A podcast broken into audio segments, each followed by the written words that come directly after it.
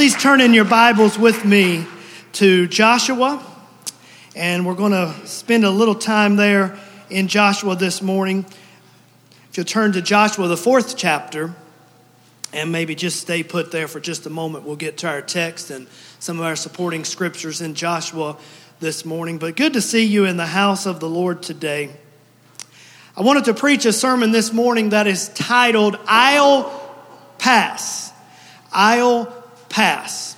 Now, someone caught me in the lobby this morning. They had seen the sermon title in the bulletin, and um, they thought that maybe I would be preaching about us passing away this morning. But I'm not going to preach a sad sermon today, so you don't have to worry about that. I'll pass. Live and let live has been our sermon series. And today's sermon is the final sermon in that series. Next week, we will preach a vision casting sermon talking about where God has laid upon our hearts to go in 2020 and beyond. And then we'll launch into three different sermon series throughout the fall that will tie to the vision that God has given us for the church. And I'm very excited to do that. But this morning, we'll finish the series Live and Let Live. And today, we're going to find. Uh, we are going to cover the last characteristic. There are seven characteristics that a biologist uses to declare something as being alive or living. And we have covered six of those, and we have tied each of those six to ask ourselves the question physically, not physically, but spiritually speaking, are we alive in Christ? And so today, the last trait is passing traits to offspring. If something is living, if something is alive, it will pass on traits to the offspring that it produces. Spiritually speaking, if we are alive in Christ, then we too must pass along traits, and we must be intentional about passing those traits along. In fact, even more intentional. So today's sermon, I'll pass. Now, if I were to say to you, I'll pass, that may bring forth two different connotations or two different meanings I'll pass, no thanks. Or I'll pass, meaning I'll extend it on. Let me try to say it a little bit better. If you were to say to me, Brussels sprouts, I would say to you, I'll pass. But a quarterback may say to his receiver in the huddle, I'll pass. I'll extend it on to you. I'll extend the ball down the field to you. The very title of our sermon today, then, I'll pass, expresses a decision that each one of us as individuals must make.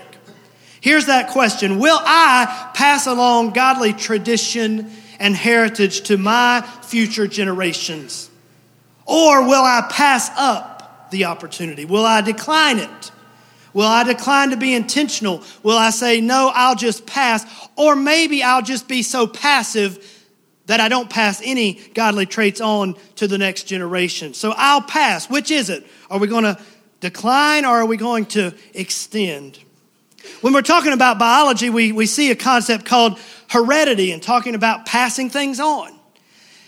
And that is simply an inheritance that occurs due to the genetic material that comes from a, a parent or two parents into their offspring.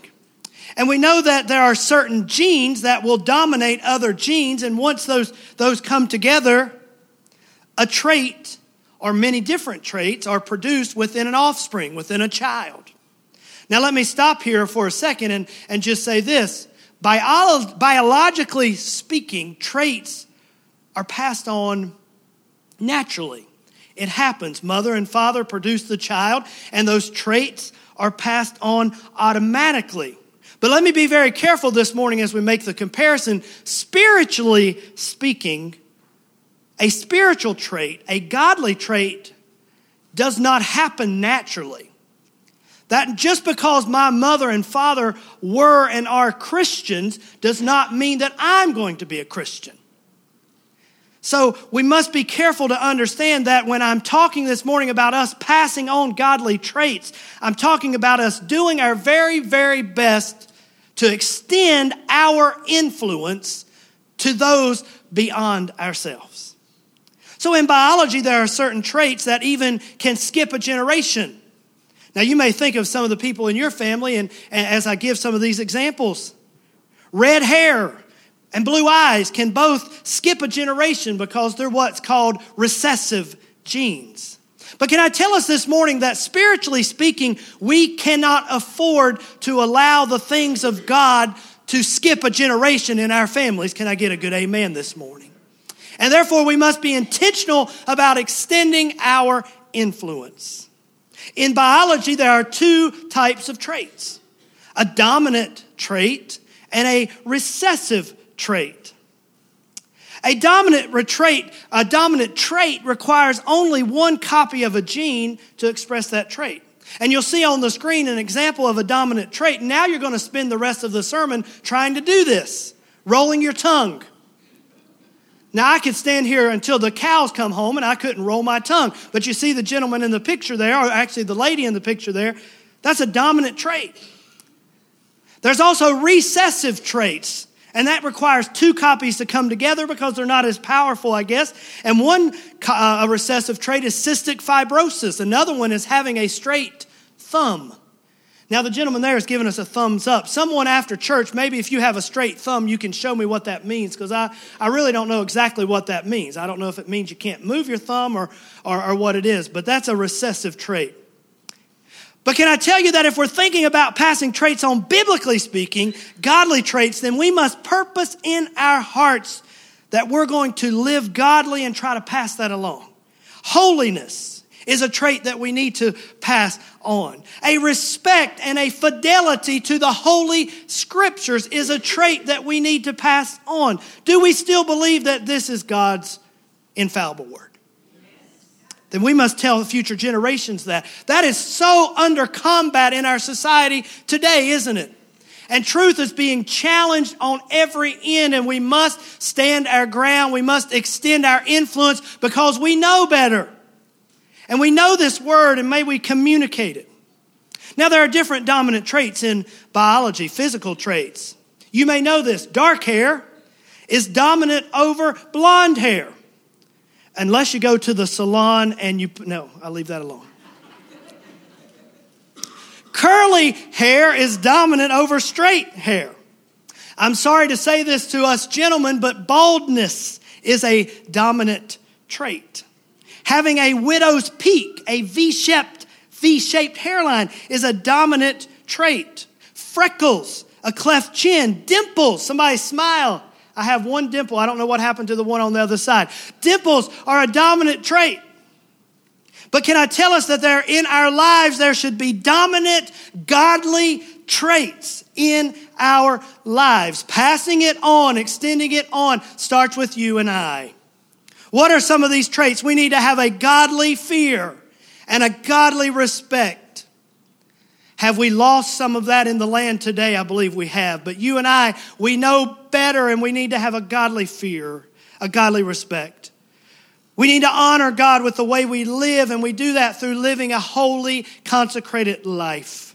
We must have faith and fidelity to God's word. The Bible is God's inspired word, and the Bible is our standard for all conduct.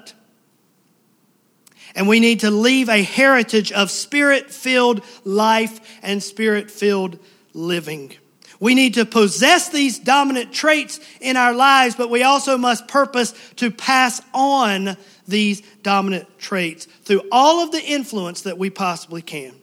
And Joshua today gives us a strategy for doing this. If you look with me, please, to Joshua chapter 4. Joshua chapter 4, verses 1 through 7, our text this morning. And it came to pass when all the people had completely crossed over the Jordan that the Lord spoke to Joshua, saying, Take for yourselves 12 men from the people, one man from every tribe, and command them, saying, Take for yourselves 12 stones from here, from out of the Jordan. Out of the midst of the Jordan, from the place where the priest's feet stood firm you shall carry them over with you and leave them in the lodging place where you lodge. Then Joshua called the twelve men whom he had appointed from the children of Israel, one man from every tribe. And Joshua said to them, Cross over before the ark of the Lord your God into the midst of the Jordan. And each one of you take up a stone on his shoulder according to the number of the tribes of the children of Israel. That this may be a sign, everyone say sign. That this may be a sign among you when your children ask in time to come, saying, What do these stones mean to you? Then you shall answer them that the waters of the Jordan were cut off before the ark of the covenant of the Lord. When it crossed over the Jordan, the waters of the Jordan were cut off, and these stones shall be a memorial to the children of Israel forever. And we're going to talk about that story this morning. And first, I want to tell us that first and foremost, in the strategy of influencing future generations, we must show up. Everybody say, show up. Show up. We must show up. Joshua and the children of Israel, they showed up.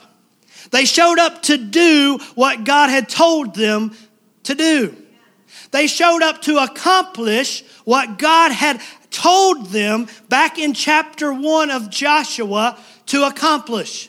Let me say right here that maybe it would be good to read Joshua chapter 1 through Joshua chapter 4 this week as a follow up to the sermon this morning. Note to ourselves, we can't pass on something.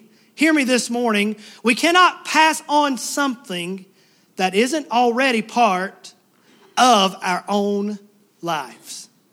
Now, that's a sobering thought this morning, isn't it? But I can't influence you if I'm not showing up myself. And as parents and grandparents and great grandparents, we must live godly lives if we want to influence those who we love the very most. We need to show up. Our influence to future generations begins with our lifestyle, how we are living here and how we're living now.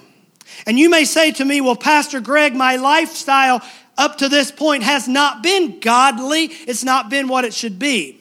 I want to tell you that we can start right where we are. And today is the day of salvation. And not only does our eternal soul depend upon it, but those we love the most need to see the work of grace and a change in our lives. That'd be a good place to say amen. How I live now will most definitely influence and impact the future generations in my genealogy. Flip back with me, if you would, please, to Joshua chapter 1 at verse 2. We're going to take a, a little journey through Joshua this morning, and I promise you I'm going to be mindful of the time as we come together in a few moments to take in a new member and celebrate baptism. But I tried to scale this back, and, and I just didn't feel like the Lord allowed me to scale it back. Is that okay this morning? So I just want to preach what the Lord has given me. Joshua 1 2. Moses, my servant, is dead.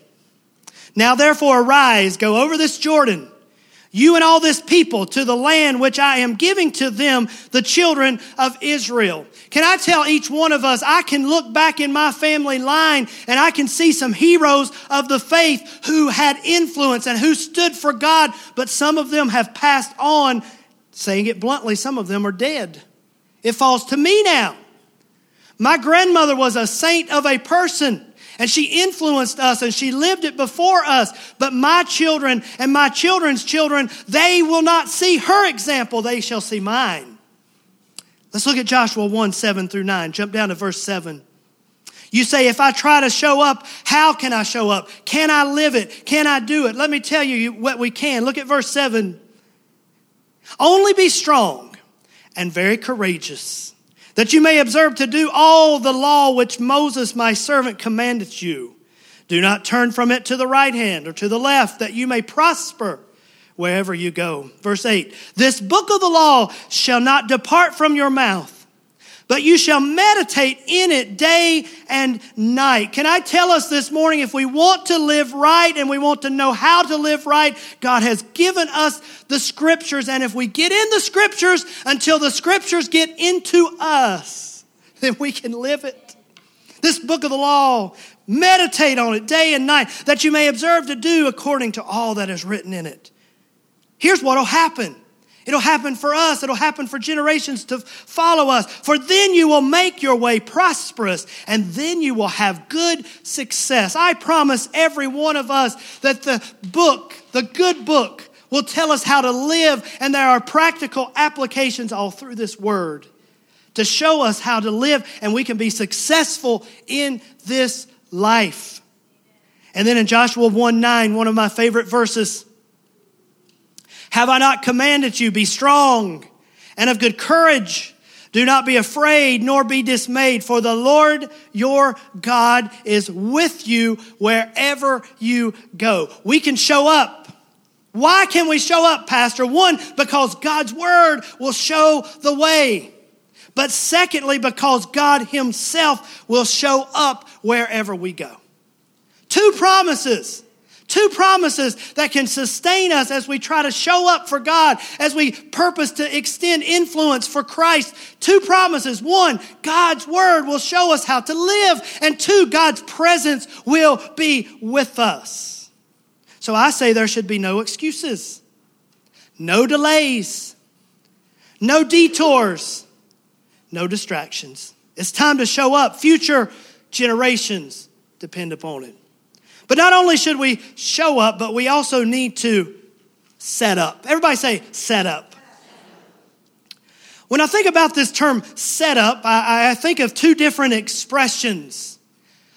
You know, you may have been driving through a town one day and you saw blue lights come up behind you and you said, That was a setup.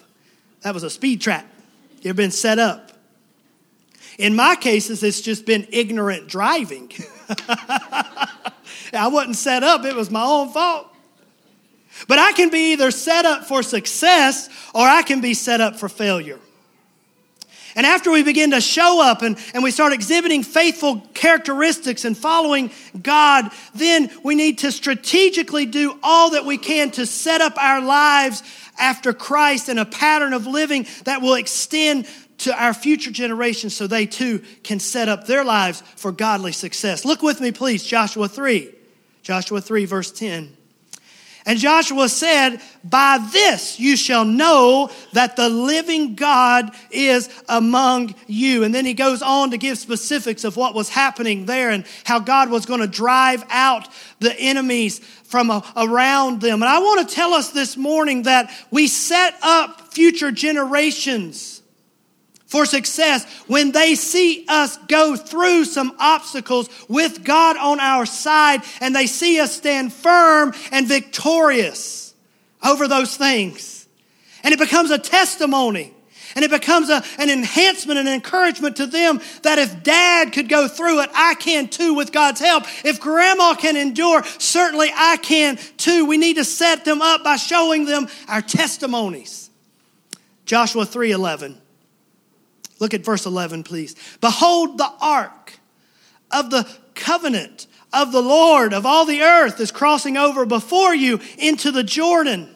You see in the story today, they were going to cross the river, but they were going to miraculously cross through a river and they were going to go on dry ground. How were they going to do that? God gave them instructions and said, You take the ark of the covenant, which is symbolic of the spirit of the living God. In fact, the spirit of the living God was up on and in the ark of the covenant. He said, You take that and you go into the waters, and the waters are going to part. And I want to tell each one of us that if we want to set up our lives, make sure that the Holy Spirit is going with us and before us and behind us. Jesus said, I'm going to leave you a helper, a comforter, a guide. He is the Holy Spirit, and He will set us up for godly success. And that speaks to our heritage as a Pentecostal people, a heritage as a spirit filled people. We know that there is a helper and the Holy Spirit is active in this world today. And I ask us, is He active in our lives today? Look down with me, please, to verse 17. Then the priest who bore the ark of the covenant of the Lord stood firm on dry ground in the midst of the Jordan. And all Israel crossed over on dry ground until all the people had crossed completely over the Jordan. Now, if you'd go over with me to Joshua chapter 4, starting back at verse 1. And it came to pass, when all the people had completely crossed over the Jordan, that the Lord spoke to Joshua. He said, Joshua, take for yourselves 12 men from the people, one man from every tribe, and command them, saying, Take for yourselves 12 stones from here out of the midst of the Jordan, from the place where the priest's feet stood, you shall carry them over with you and leave them in the lodging place where you lodge tonight. They were to go in, every tribe was to be represented, meaning that no one should be left behind, no one shouldn't be represented, everybody represented, everybody influenced. How many among us know that if we have 15 grandchildren, we want to see all 15 grandchildren serving the Lord? 14 out of 15 is not enough. He said, Go and take one for every tribe. Take it back out of the dry bed where, where it shows of a great testimony of the Spirit of God that had moved and parted the waters, and we all crossed over to safety. Take that rock now go with me, please, to Joshua 4, verses 6 and 7. That this may be a sign among you when your children ask in time to come, What do these stones mean? Now, I'm not proposing to us this morning that we walk around holding a stone all the time. That would be rather cumbersome. Not sure that I could eat my Brussels sprouts and my steak and potatoes if I were carrying a stone all the time. But I want to say it this way for us this morning. The way that we live our lives and the way that we conduct ourselves and the experiences that we go through should provoke our children and our grandchildren from time to time to ask us questions. Is that good preaching this? What do you believe, Dad? What do you believe, Granddad? Why do you believe that? Why do you go to church? Why do you pray in the Spirit? Why do you, why do you believe God? Why do you read your Bible? Why do you lift your hands and praise God? I believe that there are all kinds of, if I can say it this way, stones that should be in our lives that would cause an influence to the generations around us. And maybe, just maybe, they would look at us and they would say, What do these stones mean to you? Look on with me, please, to verse 7. Then you shall answer them that the waters of the Jordan were cut off before the ark of the covenant of the Lord. When it crossed over the Jordan, the waters of the Jordan were cut off. And these stones shall be for a memorial to the children of Israel forever. In the case of this scripture this morning and this story this morning, they set up the stones and they made a memorial, a remembering and a testament of what God had done. But whatever it might be, may we leave behind testimonies and examples and set up the future generations to know about God, God's Word, and what God can do. You see, we need to show up. That's doing what He says to do. We need to set up. That means living through experiences with Him and coming out with a testimony of victory. And then finally, we need to speak up. Everybody say, speak up. Very rarely have I ever been told to speak up. I may have been told to shut up, but very rarely have I been told to speak up. But here I want to tell us to, to speak up. Our children, our grandchildren, those around us, future generations need to hear, get this, from us. It's one thing to hear from the Sunday school teacher, and we have the best of the best teachers in the world right here. I love to hear from them. It's good to hear from great music, and we have the best of the best music and musicians and singers. It's good to hear from preaching, but can I tell you, each one needs to hear from us as individuals. There's nothing more powerful than a personal testimony about the grace of God and what God has done in a personal life. Each one of us has a story to share. We looked in verse 6, look at that last part of verse 6 again. What do these stones mean to you? And I want to ask a few other questions beyond that question. Do we know how to answer? Are we willing to answer? Are we prepared to give an explanation What's your story of grace? What's your testimony? Are you prepared to communicate it to your children, your grandchildren, your great grandchildren? Are we prepared to communicate it to those who are around us? So you see, we need to speak up. One more passage of scripture, please, if you'd go with me, Joshua 4 down to verse 20. Joshua chapter 4, verse 20. And those 12 stones which they took out of the Jordan, Joshua set up in Gilgal. Then he spoke to the children of Israel, saying, When your children ask their fathers in time to come, saying, What are these stones? Then you shall let your children know, saying, Israel crossed over this Jordan on dry land. For the Lord your God dried up the waters of the Jordan before you until you had crossed over. As the Lord your God did the Red Sea, which we dried, which he dried up before us until we had crossed over. That all the peoples of the earth may know that the hand of the Lord, that it is mighty, that you may fear the Lord your God forever.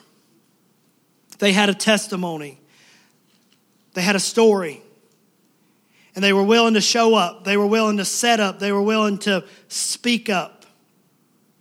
And I believe every one of us has a stone or two or maybe a half dozen. And God has done many, many things for all of us. And I ask all of us, are, what are we doing to make sure that future generations and even people presently know what God has done for us?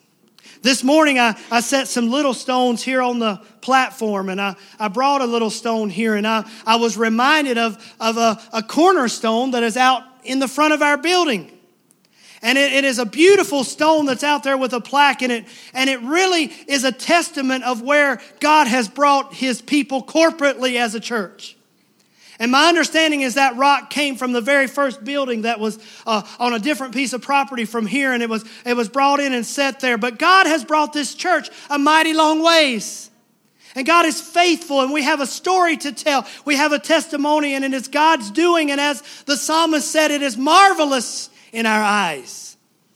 And then I thought about this binder as Mike and I the other day were visiting with Shirley Sadler, one of our, our members who is homebound right now. And she gave me this binder and she wanted me to bring it and look at it and, and look at the pictures and read the articles. And it tells the story of the charter members of this church and what a legacy that these 12 people, what an influence that they have had and guess what? They're still having. Isn't that amazing? But I want to tell you this morning that every single one of us are God called, and every single one of us, I believe it with all of my heart, we can purpose in our heart to make a difference, to become an influence, and generations from now, if the Lord tarries his coming, and then we're gone and we have stepped off the scene, our influence can still be felt. Isn't that a beautiful thought? Amen. May it be so, God. May it be so. Can I tell you that, that there was not one perfect person? They were all precious people, but not any one of them were perfect. And if you read the narrative, Shirley looked at me the other day and she said, Pastor Allison told me to write it as it was. And you will see in the narrative some stories of grace you will see in the narrative that there were, there were some that helped start the church and then they fell away for a little while and the grace of God brought them back. And I'm here to tell you this morning, if you're in that boat and you say, I need grace, I need a new start, you can start today. The goodness and grace of God is sufficient today to start again. And you can leave an influence and a testimony to those beyond. What about it this morning? Are we going to speak up? Are we going to stand out? I want to tell you, you don't need, I don't need any special talent, any special ability to stand out for God. All I need is a heart that wants to follow after Him. I'm thinking of an old uh, sitcom story right now, if I can remember it really well, and it's speaking to me spiritually. It may sound a little silly to you, I don't know, but I can picture the sitcom dad in the backyard and the little boy, and they're at a basketball hoop, and the dad is stressing out because he doesn't know how to play basketball, and all he does is throw the ball up and it hits the backboard, and the son is just totally, teetotally impressed. Can I tell you that there are people in your life, children and grandchildren, that all they care is if you throw the ball and hit the backboard, they're going to love you. You mean the world to them. And all you need to do is stand up as a man of God, stand out as a woman of God, and serve God faithfully, and you will influence that child and that grandchild. Is that all right this morning? You see, we have memories of the past that give us meaning to the present, and that that meaning to the present helps us move towards the future. How about it this morning? I'll pass. No, I'm not going to pass about the Brussels sprouts. Well, I will pass on the Brussels sprouts. If you want to fix me a, uh, any dinner or anything, I would love to have it, but you don't have to give me Brussels sprouts. I'll pass on that. But I want to say, when it comes to my Christian heritage, I'll pass it on. How about you this morning? How about you this morning? Amen. Amen. One closing scripture, and we're going to say a word of prayer, and we're going to celebrate baptism this morning. Thank God for that. Would you go with me to Ephesians chapter 2? As I take it into a very personal note as we end out this morning. You know me, I like to spend a few moments each Sunday where we examine our own hearts as individuals before God and we check our own hearts and our minds with Him. And that's what I want us to do for a few moments here before we leave or transition, rather. But Ephesians chapter 2, starting at verse 4, said this But God, who is rich in mercy, because of his great love with which he loved us. Even when we were dead in trespasses, has made us alive together with Christ. Somebody say alive. alive. By grace you have been saved. And then in verse 6, and he raised us up together and made us sit together in the heavenly places in Christ Jesus, that in the ages to come he might show the exceeding riches of his grace in his kindness towards us in Christ Jesus. Look at verse 8. For by grace you have been saved through faith, and that it is not of yourselves, but it is the gift of God. Not of works, lest anyone should boast. But look in verse 10 for we are his workmanship. We are created in Christ Jesus for good works, which God prepared beforehand that we should walk in them. You say, Pastor, I'm 88 years old. Does God have good works for me to walk in right now? Yes, ma'am, and yes, sir. Pastor, I'm six years old. Does God have good works for me to walk in and do? Yes, ma'am, and yes, sir. You say, Pastor, I don't even know the Lord yet.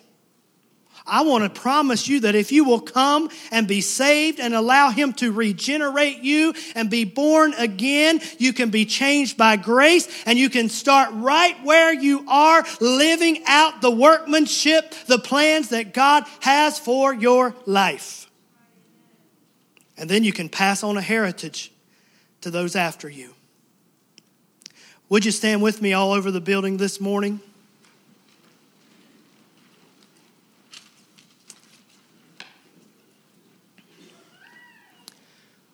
Would you bow your heads all over the house this morning and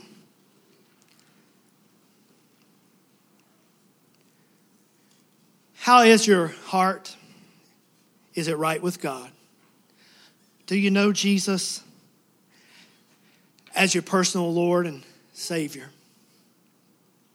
I have good news for you this morning. If you don't know Jesus as your personal Savior, you can know Him today. The scripture tells me that today is the day of salvation. And here's how I, I want to do it this morning. I want you to know that this altar is open if you want to come and pray, if you want to kneel down, and this altar is open. In fact, this altar is always open. If you need to come and pray, if you need to come and accept Christ as your Savior, that is always in order, that is always appropriate. But here's what I wanted to do this morning. As you search your heart and you search your life as an individual, and you say, I need to know Jesus Christ as my personal Savior, and I want to make a change this morning.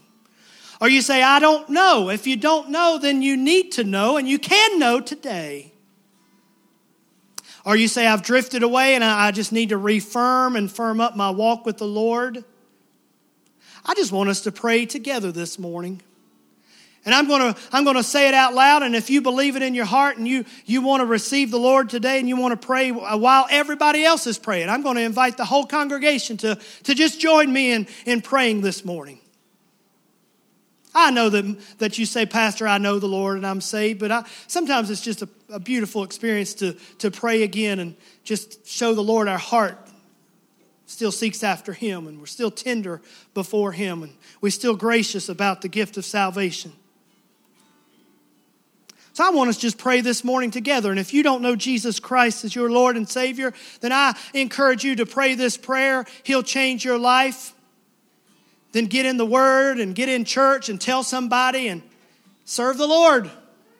Serve the Lord. So let's pray together.